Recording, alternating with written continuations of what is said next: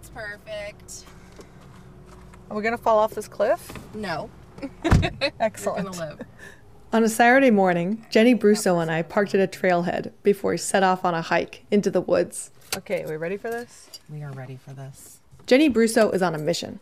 A year ago, she started up an Instagram account called Unlikely Hikers that highlights people who often aren't represented in media about the outdoors. Now, the account has 18,000 followers and feels like part of a movement, a body positive, intersectional effort to make it clear that whether you feel welcome on the trail shouldn't depend on your race, size, or ability. How far do you think we'll go today? Um, I don't know. Maybe I should have planned this out. Yeah. Jenny herself identifies as queer, femme, and fat.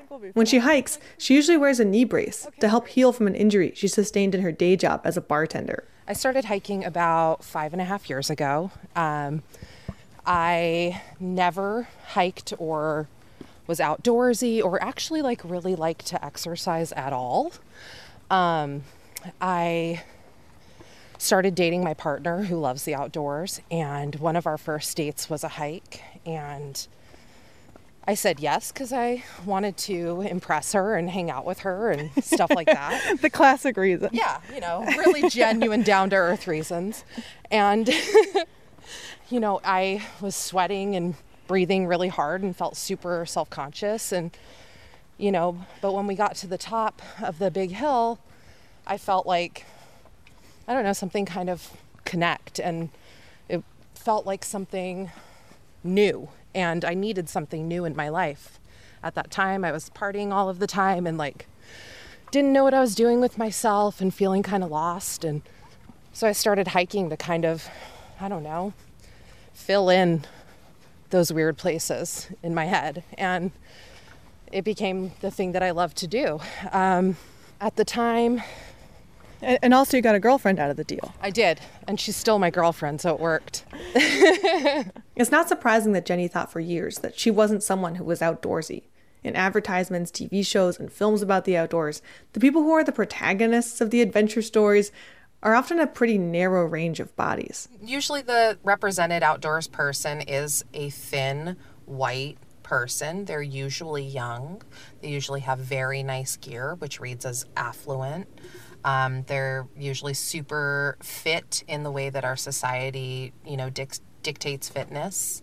Um, and they're often, you know, doing these extreme, you know, challenging hikes or rock climbing or whatever it is, you know, peak bagging and crushing miles and all of that. And uh, there's nothing wrong with any of those things. It's just not, it's just not, it doesn't tell the story of like a real outdoors person. It's just one kind of outdoors person. And there's a lot of different kinds of outdoors people. I don't think I've ever crushed a mile in my entire life. I feel like every mile, every mile has crushed me. Yeah, that is accurate for me as well. I mean, and you know what? I think it's humbled to let the miles crush you. Yeah. I never even considered the outdoors until I was I turned 30 and I'm 35 now and um, you know I never thought about hiking or camping or doing any of that kind of stuff and um, and I think it it really is because you know it never it was it never seemed like an option to me it never seemed like something that was welcoming of me or somebody like me I came to a body positive, fat positive awareness in my late teens. Uh, I'm 35 now. And I never liked exercise because of the way it was always marketed to people as this thing to sort of change their bodies or fix their wrong bodies, especially to women. And, um, and it's, you know, always sort of relayed in this weight loss sort of tone. And, so I always had sort of a,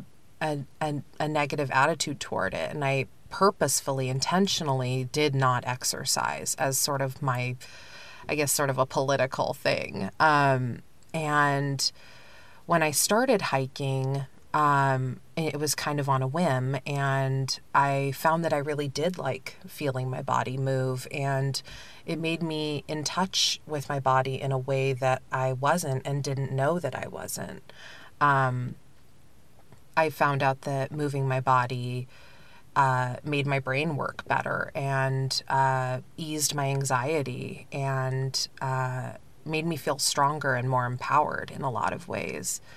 Um, when I first started hiking, I became very aware early on that the that there was a really strong representation and diversity issue um, with outdoors media and also just in the outdoors too. You know, these days, Jenny hikes at least once a week and mostly hits the trail alone. You know, in groups, you know, nobody wants to be like the slow one or like the super sweaty one or the one who's breathing too hard or whatever. And it's like when I'm alone, I don't even think about that. Like, I don't care how I look, I don't care how I'm sweating, I don't care, you know, how I'm being perceived in general. But when you add other people to the mix, it's like weird sort of social brainwashing and conditioning kind of creeps up out of nowhere. Mm-hmm. How, how do you feel like hiking has changed your relationship with your body? Like, do you feel differently about your body now than you did five years ago? I definitely do. I, when I started hiking, I was really self conscious about just moving my body. And it's kind of hard to explain, but, um, you know, I was really because I had no experience exercising and um, and I certainly, you know, if if and when I ever did exercise, it wasn't around other people. Um, I didn't know what it really felt like to really move my body and to be in nature and to learn how to move my body in ways that felt actually good made me feel really strong and capable and super autonomous in a way that I didn't realize I was lacking. Um, I didn't know that I was a physically strong person. I didn't know that I was capable of hiking miles and miles. To keep following Jenny's adventure, look her up on Instagram, Unlikely Hikers. You can post your own photos on Instagram too, with the hashtag Unlikely Hikers, and she'll find them there.